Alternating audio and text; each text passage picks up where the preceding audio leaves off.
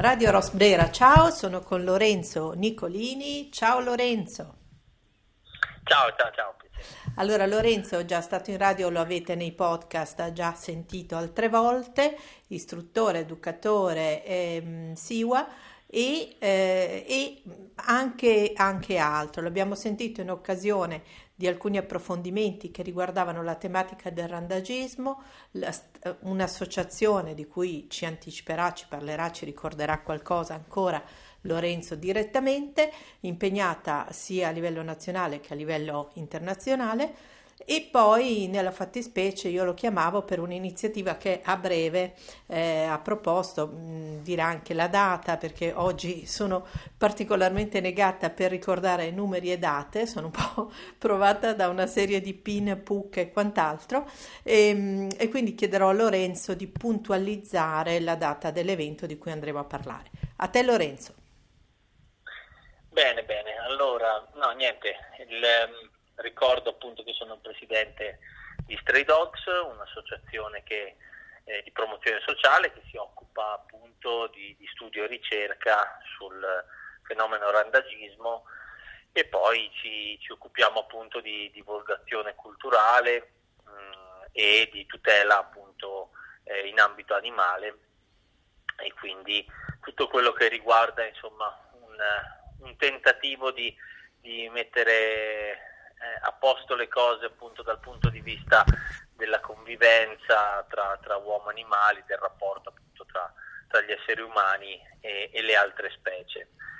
E, appunto ci occupiamo di, di, di, queste, di queste attività che noi definiamo missioni perché non sono assolutamente cose facili, sono cose che sono temi, tematiche abbastanza complesse che richiedono un, uno studio e un approccio abbastanza impegnativo se vogliamo e, e fatto in maniera che possa eh, incidere portare, sì, portare mm. a, a, ad un qualcosa anche per il futuro a dei, dei risultati poi sostenibili anche per il futuro quindi sono, sono tematiche che spesso non sono facili, non, non, è facile trattare questi, questi, argomenti. Senti, se mi ah. posso permettere, mh, aggiungo sì. che non è facile anche per un altro aspetto, no? che vengono considerate secondarie, secondarie, terziarie, insomma, mm, nell'elenco diciamo delle cosiddette priorità sembra quasi che c'è sempre qualcos'altro prima, no? In realtà a me piace ricordare sempre che si tratta di relazioni, per cui possiamo imparare, ehm, può essere appunto altamente educativo in ogni ambito, può essere spesso una metafora di altro ehm, e può essere anche un ambito di ricerca e come sempre la ricerca è un tassello, una parte di tante modalità di comprendere l'universo e la terra che ci ospita, no? Quindi uno dovrebbe secondo me, di per sé dire, ecco, magari questo è un ambito che a me non sarebbe venuto così in mente spontaneamente, però ora che tu mi racconti le pertinenze, i collegamenti, tutto quello che significa per te, allora forse mi apri uno squarcio di consapevolezza anche su un, un mondo che magari avevo visto solo con gli occhi di, di quando te lo raccontano, no? E penso alla relazione con l'animale canide, appunto l'animale in libertà cane, oppure le vostre esperienze, appunto mi ricordo quella Marocco, e in ambiti nei quali appunto uno dice, viene quasi da dire, ma chi te lo fa fare di fare una cosa così complicata, che ce ne sono tante altre, no? Poi in realtà ognuno sceglie la sua parte di complessità per affrontare la vita con responsabilità e quindi voi avete scelto questa. Sì, eh, effettivamente eh, il problema qui è che è un ambito che spesso viene eh, associato al mondo dell'obbistica, no? Del, dei passatempo. sì. cioè, il rapporto con gli animali purtroppo non è un qualcosa di centrale dal punto di vista del pensiero. In realtà, pensandoci bene, è un qualcosa che ci riguarda quotidianamente eh, essendo noi stessi degli animali, quindi eh, è un po' forse un, errore che facciamo nel considerarci al di fuori eh, dell'ambito animale, dell'ambito naturale, no? Eh, ci, ci, vorremmo forse elevare a un qualcosa di diverso, ma in realtà eh, pensandoci torniamo un attimino sui nostri passi e, e ritroviamo quella che è la nostra natura. Quindi mh, trattare un argomento come quello della convivenza tra, ecco a questo punto mi viene da dire tra specie, diver- tra specie diverse solo, esatto. non tra uomo e animale, perché siamo solo animali di specie diverse, certo. eh, sarebbe fondamentale e è su quello che noi ci battiamo quotidianamente cercando di tirare fuori dei progetti che eh, sostanzialmente facciano ritornare un attimino eh, l'essere umano a riflettere, a ragionare su, sulla propria natura e su, su quello che in realtà dovrebbe essere una cosa assolutamente normale, come convivere, sapersi relazionare, ma soprattutto conoscere. E forse è proprio quello il problema, che non conosciamo. Sì, mm, non conosciamo e forse è più il bagaglio di pseudo certezze che quello di interrogazioni su, su quello che non sappiamo. No? Io consiglio, sto leggendo un bel, lib- un bel libro di Rovelli ehm, che, che, che si interroga e dimostra come nel corso delle vite di, di, tantissimi, faccio un esempio quello più clamoroso di Einstein per esempio, se non avesse ripetutamente sbagliato e fatto un sacco di errori e lui stesso ha ammesso che una ricerca aveva portato in una direzione e poi lui l'ha contraddetta e poi l'ha di nuovo ripresa, insomma se il cammino non fosse stato illuminato da questo desiderio di mettersi in discussione, di cercare, eh beh, non avremmo avuto una delle considerazioni più significative per il nostro secolo. Quindi, insomma, se si è in ascolto, no? se, si, si, se, ci si interroga, qualcosa succede. Se si pensa o si dice è sempre stato così, eh, sempre sarà, oppure appunto eh, come si fece, si decide che Newton è solo lui, era quello a cui dare retta e allora tutto il resto non, non sviluppa per la nostra convivenza sul pianeta, diciamo, niente di evolutivamente positivo perché continuiamo anche a fare un sacco di errori. Senti, a proposito di esperienza, come avete vissuto questa mh, esperienza di quest'anno, Lorenzo? Mm rido perché eh. sorrido, anzi, ma è una, una risata amara. Mm. amara perché purtroppo eh, avevamo tante, tante cose in ballo, tanti progetti e tanta voglia soprattutto di tornare sul campo dopo le esperienze eh, diciamo formative anche per noi che abbiamo fatto in Marocco volevamo finalmente eh, mettere in pratica un pochettino eh, anche le, le, le, teorie, non solo, anche le vari, varie possibilità di, e strategie che abbiamo studiato anche sul territorio italiano. Eh, rispetto alle aspettative ci siamo riusciti con però notevoli difficoltà perché ovviamente spostamenti limitati, eh, difficoltà anche proprio nel poter ottenere del, dei, dialogo anche normale no? con certo. istituzioni, associazioni, amministrazioni varie, eccetera. Perché? Perché è tutto, tutto più difficile in questo certo. momento. Eh, ci siamo riusciti con un progetto che, che adesso sta, sta, partendo molto bene in Sicilia, vicino a Palermo, e eh, stiamo riuscendo anche a portare avanti un qualcosa con eh, le difficoltà del caso anche in Abruzzo. Altre cose sono in ballo, ma purtroppo hanno subito dei rallentamenti importanti. Senti, mm, ti chiedo per chi non lo sapesse, ehm, mm. che cosa significa concretamente? Cioè il rapporto col cane in libertà, mettiamola così, non è nelle, mm, nelle, nelle, nelle situazioni abitate vissuto nella maggior parte dei casi come una cosa auspicabile, no?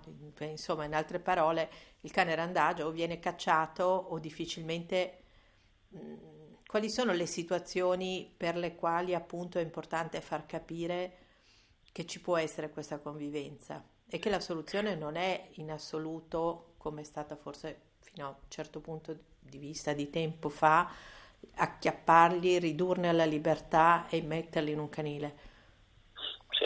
Eh, adesso attualmente la, la, soluzione è ancora quella del canile. Eh, su delle leggi che ormai andrebbero un attimino riviste sicuramente e sono purtroppo ancora molto poche le realtà invece dove ehm, è possibile una, una reimmissione dei cani dopo, una, dopo la, la, cattura e la sterilizzazione. Eh, sono ancora poche perché, perché di base nessuno si vuole prendere poi la responsabilità di avere degli esseri viventi, quindi esseri in grado eh, e capaci di, di, fare le loro scelte sul territorio eh, con i rischi che ne possono comportare.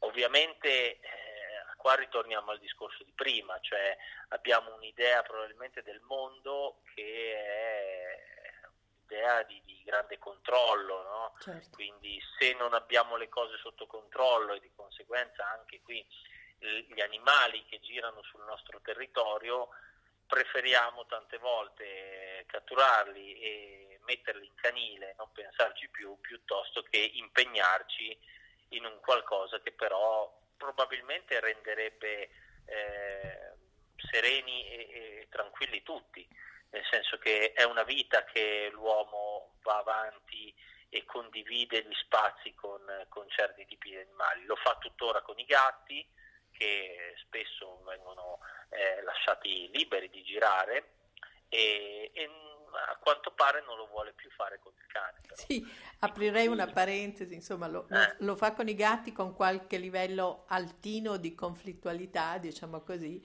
perché è ancora abbastanza diffuso nelle comunità, soprattutto piccole, proprio per non conoscenza, un atteggiamento che va dal ehm, ah sì, gli do gli avanzi, mangia qualcosa, me ne piglio cura in qualche modo, a ah ma che palle i gatti sporcano, oh, insomma ci sono ancora tanti comportamenti che poi portano anche ad azioni non esattamente... Mm, sì, diciamo, sì poi ci sono, ci sono effettivamente anche quelli che i gatti eh, che escono di casa non li vogliono fare, non li, non li fanno adottare per esempio. Sì, Tante sì. associazioni, tanti volontari che non ti danno il gatto se eh, sanno che per caso potrebbe uscire di casa, cosa veramente... Sì, sì, va detto che data eh. poi, qui apro l'altra parentesi ancora, negli spazi cittadini mh, mm, è, è abbastanza controversa la faccenda perché l'uscire fuori nel gatto in alcune zone, appunto penso a Milano, penso a dei quartieri non propriamente tranquilli, diciamo, e il gatto se la cava, però in effetti l'ambito problematico è un pochino più alto rispetto all'uscita del gatto in centri dove l'urbanesimo certo. non è così intensivo e così è così poco accogliente, diciamo. No? Ti, ti, dico una cosa che mi ha fatto molto ridere, un po' un aneddoto. San Marco lockdown. Io esco e vado eh, in piazza San Marco a Milano e vedo un gatto comodamente sdraiato sotto una macchina più o meno. Piazza San Marco di solito vicino a Corriere della Sera molto trafficato, sempre, ovviamente il lockdown no. Ehm, e, e io scatta subito il meccanismo quello, oh ma qui ma lo sanno che c'è un gatto, perché a Milano non è così normale vedere un gatto in alcuni quartieri appunto muoversi liberamente, no? E allora così scatta il solito atteggiamento, un po' di osservazione, poi uno vede il pelo curato, insomma, lo vede paffutello, eh, dice vabbè questo è uscito a farsi un giretto, insomma a fartela breve pare che fosse un gatto che se la cavava in due cortili tra un accudimento di un portinaio e di un altro, diciamo, e poi lui si orientava con gli orari, e, e, però ovviamente nei festivi i portoni sono chiusi e quindi era oggetto, soggetto di tutte queste sciure chi lo fotografava. Io ne ho fermata una, proprio no, non faccia niente, non chiami nessuno, aspettiamo, casomai citofoniamo, perché il rischio era che come poi ho scoperto, questo era proprio il gatto della piazza di San Marco, che eh, gli piace molto anche l'idea che ci sia il mercato, perché lì c'è il mercato, quindi c'è un po' di pesce durante il lunedì, eccetera, e sta lì tranquillamente a fare la sua vita. L'atteggiamento di, di chi ormai vede i gatti in libertà in città è quello di oddio si è perso, oddio l'hanno mollato, oddio... E, mi ci metto un poco anch'io, eh, devo dire, a livello di apprensione è altro. No, ris- è, una, è, una, cosa, è un'attenzione legittima assolutamente, anzi eh, ben venga che ci siano più attenzioni nei confronti degli animali, della salute di questi animali. Ecco, una cosa eh, che effettivamente potrebbe aiutare e che eh, siamo riusciti, forse anche grazie a questa situazione in cui si, si, si è potuti uscire di meno, eccetera, è eh, presentare ufficialmente la nostra applicazione proprio per il monitoraggio ecco. degli animali liberi. E abbiamo presentato questa applicazione sia per il monitoraggio e il censimento dei cani e abbiamo ultimamente preparato anche proprio quella per i gatti. Come funziona? Que- eh, questo aiuterebbe eh, proprio queste situazioni dove mh, c'è bisogno di un database, c'è bisogno di sapere se effettivamente in una determinata zona vi è la presenza di cani o di gatti e se questi cani e questi gatti sono conosciuti, sono monitorati, fanno parte di un progetto eh, oppure sono cani che magari si sono persi, sono stati abbandonati e via dicendo. Ecco, eh, è un'applicazione proprio per, per, smartphone dove noi abbiamo la possibilità di geolocalizzare, quindi di eh, conoscere anche la posizione sì. di quell'animale, di fotografarlo e di farne una scheda descrittiva. Questo permette appunto di, eh, in un determinato territorio, di avere una fotografia chiara della situazione di animali, in questo caso cani piuttosto che gatti, eh, che ne so, di quel comune piuttosto che di quella, di quella regione, dipende certo. poi da, dall'utilizzo. E ne siamo molto contenti, l'abbiamo presentata da poco e è uno strumento che speriamo possa aiutare a ad avere meno problemi dal punto di vista del, appunto de, de, della consapevolezza o meno eh, de, anche dell'intervento di sì anche dell'intervento perché certi in assoluta buona certo. fede eh, a volte non sanno davvero come comportarsi rischiando appunto magari di, mm, di, di, di disturbare un equilibrio no? anche quindi come si certo. chiama l'app dove mm?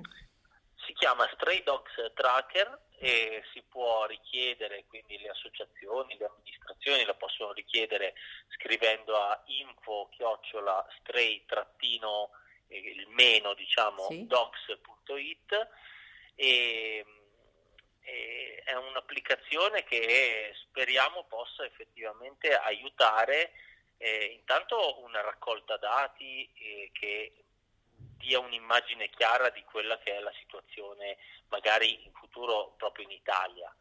Eh, perché? Perché diversamente eh, è facile fare supposizioni esatto. che possono essere supposizioni o, nume- o, ingrandire i numeri magari da parte sì. di chi non ha piacere eh, rispetto alla presenza di cani o gatti, quindi tenderà a dire che è pieno siamo invasi di gatti, siamo invasi di cani esatto. branchi. Mm esatto.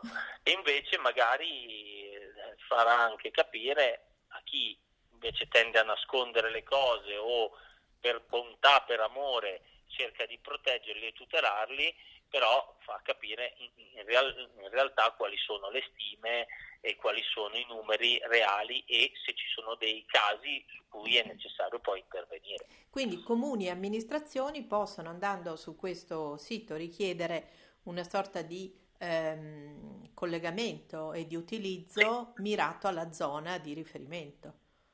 Esatto, esatto, esatto. Poi noi eh, abbiamo pensato di, di, proporre anche una sorta di primo, eh, come si dice, di un primo supporto no? per, per, spiegare certo. come funziona l'app, per certo. eh, aiutare proprio anche gli operatori che poi eh, la certo. utilizzeranno a non sbagliare, a fare le cose fatte bene e questo speriamo possa essere d'ulteriore aiuto. Certo. Senti, invece, fine mese cosa succede? Allora, eh, in realtà non è a fine mese, ma è inizio del mese prossimo, sì. il 13 febbraio. Abbiamo questo primo, eh, se vogliamo, stage che abbiamo pensato e che è stato promosso da, da, da un'associazione eh, Liberi Insieme a Sei Zampe di Barbara Corrai. Abbiamo pensato di proporre questo, questo stage che eh, di base ci, ci spiega come eh, lo studio dei cani eh, liberi può aiutare a comprendere i nostri cani di famiglia. Certo. Quindi attraverso lo studio del comportamento di, di cani che in linea generale non hanno un gran condizionamento no, da parte dell'essere umano, quindi possono scegliere eh, quello, che fa, quello, che vogliono fare, possono eh, darsi i tempi che vogliono, eccetera. Eh, questi, questi loro comportamenti studiati e analizzati possono andarci a spiegare magari perché il nostro cane fa così, perché il nostro cane fa colà e tutta una serie di informazioni utili.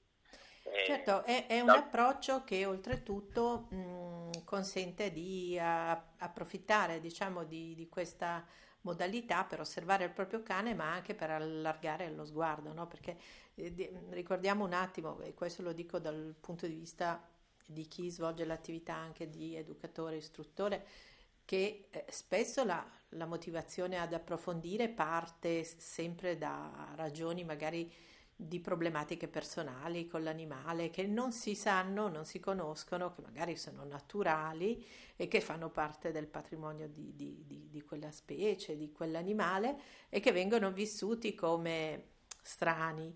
Poi magari appunto in occasioni come queste uno senza diventare o avere la pretesa di diventare un etologo eh, può capire eh, che eh, c'è dietro proprio una ragione, una, una naturalezza per gesti e per reazioni che magari rendono anche il convivente dell'animale un po' meno invasivo, cioè è un po' come dire se io so che tu ti comporti in un certo modo perché, perché hai una serie di ragioni per farlo, magari sarò un po' meno coercitivo, un po' meno invasivo, certo. un po' meno anche opprimente e penso per esempio a tutta la categoria di quelli che adottano i cuccioli sempre con quest'idea che ne sanno a sufficienza per educarlo.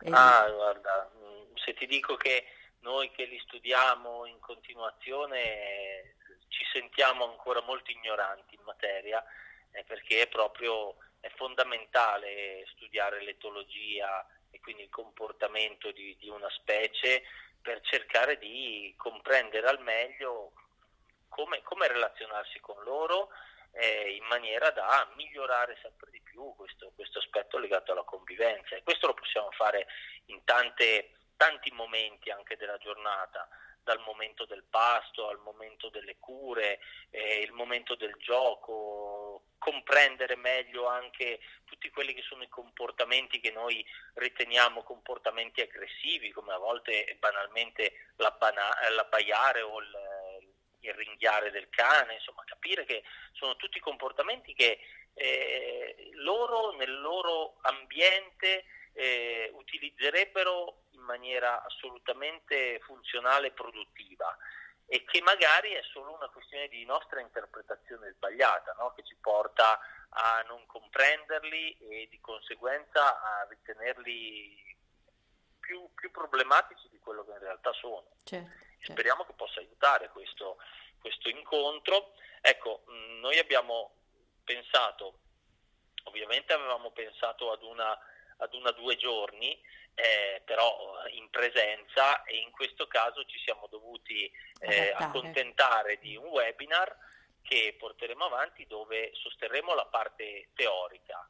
E poi sperando che finisca presto questa situazione apriremo anche alla possibilità di, di, lavorare proprio con dei cani magari provenienti da stalli, da canili, da situazioni eh, magari anche di, di, di accalappiamenti, quindi di cani randagi eccetera e lavoreremo nel, nel tentativo di dare degli strumenti e delle strategie ai proprietari per eh, migliorare il loro quotidiano, quindi magari cani che hanno delle difficoltà no, di integrazione, di ambientamento nei, nei nuovi contesti dati dall'adozione, eh, con delle piccole accortezze, magari, certo. piccoli accorgimenti potrebbero stare meglio. Certo. Certo. La nostra intenzione è anche questa per questa.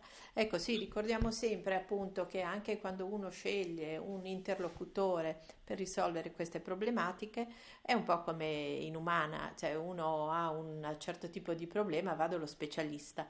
E, ehm, e, in questo caso se uno ha adottato un cane deprivato, un cane che arriva da, da situazioni di un certo tipo, è un po' diverso da quello che magari appunto ha un'altra storia, quindi tenerne sempre un po' conto aiuta, perché quando io sento dire, a parte il papocchio solito, addestratore, istruttore, scuola, cioè, c'è un po' questa tendenza no? a non essere abbastanza accurati eh, anche eh, nel scegliere il proprio interlocutore, interlocutore referente, mm, come se uno Insomma, quando appunto sceglie uno specialista, oggi va a guardarsi il QV, il curriculum, va a vedere un po' eh, che storia ha, cosa ha fatto e a volte non basta un sito eh, farfallante, sfavillante oppure tante chiacchiere oppure tante cose. Uno anche in questo campo, secondo me, comincia a essere molto necessaria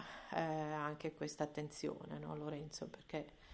Sì. Mm, sì, sì, poi anche tra di noi diciamo, professionisti in ambito cinofilo, anche felino se vogliamo, eh, però ci sono poi delle specializzazioni, no? quindi certo. è ovvio che ci sarà quello più capace con determinate tipologie di cani, un altro con eh, determinate eh, patologie, anche difficoltà che possono avere i soggetti e ricordiamo che il pregresso dei cani è un qualcosa che li segna spesso e volentieri, ma c'è anche tutta la parte comunque poi delle, della selezione di razza, quindi tutte le razze conseguenza i cani sono molto diversi tra loro. L'errore più grande che si può fare è proprio quello di eh, banalizzare e generalizzare l'idea di cane pensando che eh, essendo un cane più o meno si possa crescere o si possa eh, gestire sempre alla stessa maniera, no? Certo. In realtà è molto più complessa la cosa. Senti, chiudiamo con una nota che riguarda i cani anziani, che sono cani eh, che magari si trovano in condizioni appunto di, di, da canile e vengono diciamo non valutati per delle scelte di adozione perché magari appunto si pensa eh, che ne so che, eh, che il cane anziano abbia per la sua lunghezza della vita mh, potenziale solamente da affrontare il tema della malattia e del dolore. Invece un cane anziano è un mondo di affettività, di conoscenza, di relazione molto esteso, giusto? Che può dare grandi soddisfazioni nell'adozione. Anzi, anzi, forse può anche creare meno difficoltà e meno problemi di un cane giovane, di un cucciolo, di un cane con esatto. tante energie ma non perché siano già eh, prossimi a, all'aldilà, ma anzi sono cani che tante volte eh, non vengono scelti perché che ne so, ci sono delle aspettative lunghe no, sì. di relazione piuttosto che eh, uno si sente in grado di eh, gestire qualsiasi tipo di cane. In realtà io vedo che gli adottanti che per esempio dai canili hanno preso con sé dei, dei cani anziani eh, non li hanno mai riportati. Perché probabilmente eh, è anche più facile eh, relazionarsi con loro, hanno già delle abitudini e quindi anche queste abitudini fanno sì che si possano mh, mm, integrare, eh, con... integrare sì, più facilmente sì. e poi ci sono anche tante persone che chiedono eh, magari di poter adottare un cane che possa far compagnia magari anche ad una stessa persona anziana. Certo. Ecco, non c'è cosa migliore che un cane in età eh, avanzata, comunque un cane maturo, se vogliamo chiamarlo. Perché? Perché avrà più o meno gli stessi ritmi e necessità simili alla persona. Certo. È una cosa molto importante, invece che eh, fare il regalo alla nonna presentandosi un giorno con un cucciolo certo. che la manderà fuori di testa, perché certo, di quelle certo. ne ho sentite tante. Eh, sì, cioè, infatti anch'io um, ho questo, questo, sentore, mentre invece ho una, un amico che ha adottato un cane anziano, dei classici casi un po' che non dovrebbero essere classici, quello che si sposta, ha la figlia, il figlio, quel che è, e quindi addirittura su Facebook ha, come dire, eh, detto chi lo vuole se lo prendano, vabbè, e non commentiamo, ma questo ragazzo che poi l'ha adottato sono una coppia, sono felicissimi di, questa, di, questo di, di questo soggetto che si è rivelato eh, dopo la prima diffidenza un, um, compagno assolutamente eh, gradevole con tutte le anche risposte alle aspettative eh, che potevano essere diverse perché uno dice appunto siamo due ragazzi giovani che si spostano per studio, per lavoro eccetera, invece hanno fatto proprio questa scelta con grande soddisfazione. Quindi eh io chiuderei con questo Lorenzo, eh, ricordiamo la data è il 13 febbraio per il webinar di cui parlavamo, dove ti sì. trovano sul sito? Allora, eh, per, per informazioni potete scrivere a posta chiocciola liberi insieme seizampe.it e comunque eh, se volete maggiori informazioni basta andare sulla nostra pagina eh, Facebook Stray Dogs International Project e lì c'è, c'è la locandina e ci e sono un, un po' di indicazioni per arrivarci. Va sì. bene. Allora Lorenzo, io ti ringrazio, eh, saluto tutta la tua allegra brigata di casa ehm, ogni tanto ti, ti, seguo, poi ti tiro un po' le orecchie per questa tendenza che hai anche tu di fotografare, adesso faccio la zia, eh, valuta sempre la privacy del tuo clan perché è, è troppo bello e quindi va preservato. Hai ragione, hai ragione. E quindi eh, ti ringrazio ancora e alla prossima. Grazie, grazie mille. Con Lorenzo Niccolini, Radio Rosbrera, ciao.